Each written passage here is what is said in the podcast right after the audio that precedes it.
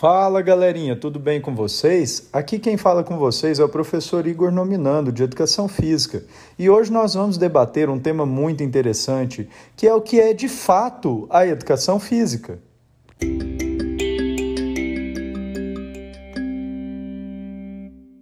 A educação física, na verdade, pessoal, é um nome um tanto paradigmático, que é carregado de má interpretações em nossa sociedade, né?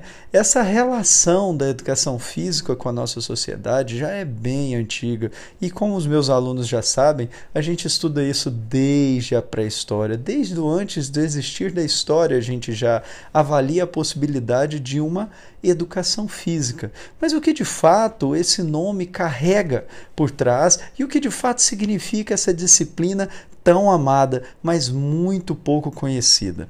Seria isso a educação física simplesmente educar o físico?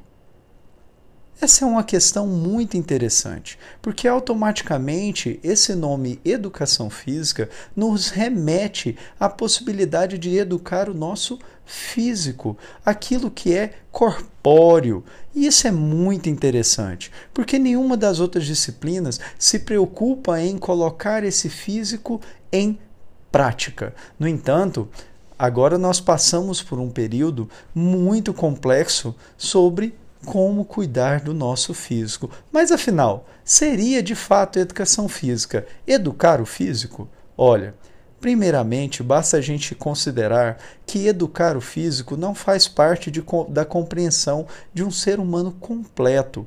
Como nós vimos nos, nos outros podcasts, o ser humano ele é dotado de uma extrema complexidade. Ele é dotado de aspectos físicos, aspectos sociais, aspectos emocionais, aspectos financeiros, e isso nos traz uma maior complexidade para a educação física do que meramente educar o físico.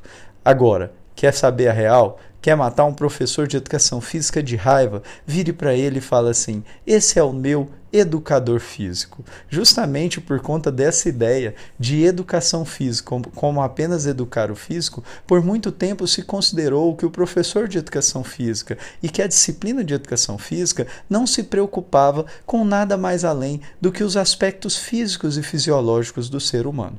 Essa história é bem interessante, porque na verdade isso começou com a dicotomia lá na antiguidade entre corpo e alma. Os filósofos já discutiam a ideia de o corpo possuir uma espécie de complemento fora dele, que seria a alma, ou às vezes até dentro dele, né? A ideia de que uma arma, de que uma alma está permeada dentro desse corpo. Né? Não se dividia o ser humano como aspectos fisiológicos, aspectos biológicos, aspectos sociais, aspectos psicológicos, mas sim entendia que o ser humano era composto de apenas corpo e alma. E dessa forma, trabalharíamos com a educação física apenas com a ideia de trabalhar o corpo, pois a alma não fazia parte desse momento de conhecimento. Né? Na verdade, os seres humanos são seres omnilaterais, são compostos de inúmeras valências, inúmeras valências que permeiam toda a nossa manifestação, tanto da cultura quanto as manifestações corporais da cultura. Desta forma, os filósofos da educação física e os estudiosos começaram a perceber a necessidade de abordarmos temas não simplesmente práticos como os esportes, mas sim o estudo da cultura corporal dentro das manifestações humanas. Dessa ideia surge então que o nome correto para educação física seria a cultura corporal do movimento, ou seja, é o estudo do comportamento humano no seu se movimentar através do tempo surge esse conceito maravilhoso para a nossa área, que é o se movimentar. O que de fato seria esse se movimentar? Se movimentar é tudo aquilo que o homem produz com o seu corpo que tem desrespeito, que diz respeito à sua cultura, que diz respeito à cultura do movimento, ou como o próprio nome já sugere, a cultura corporal do movimento. Então, se nós olharmos para a história do ser humano, nós vamos perceber que o homem ele dançava por algum motivo na pré-história, ele dançava por algum motivo na Idade Média, ele dançava por algum motivo na contemporaneidade. E da mesma forma, todas qualquer todas e qualquer manifestações do ser humano no sentido de um se movimentar.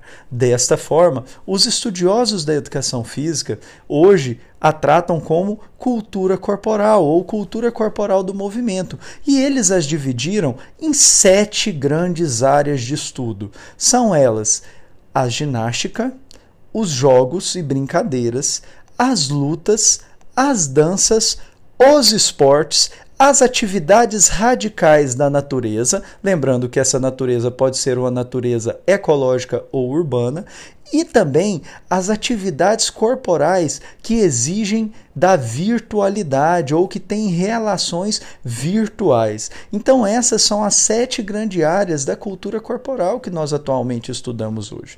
Dessa forma, nós passamos a perceber a evolução da corporeidade do ser humano e de como esse homem se movimenta.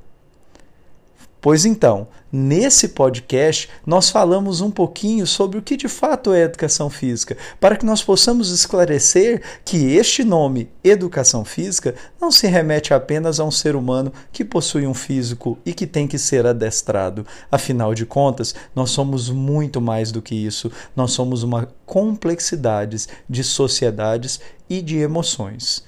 Esse, gente, foi o tema de hoje. Esse foi o tema da nossa curiosidade da educação física nesse podcast. E eu aguardo vocês num próximo episódio. Um abraço.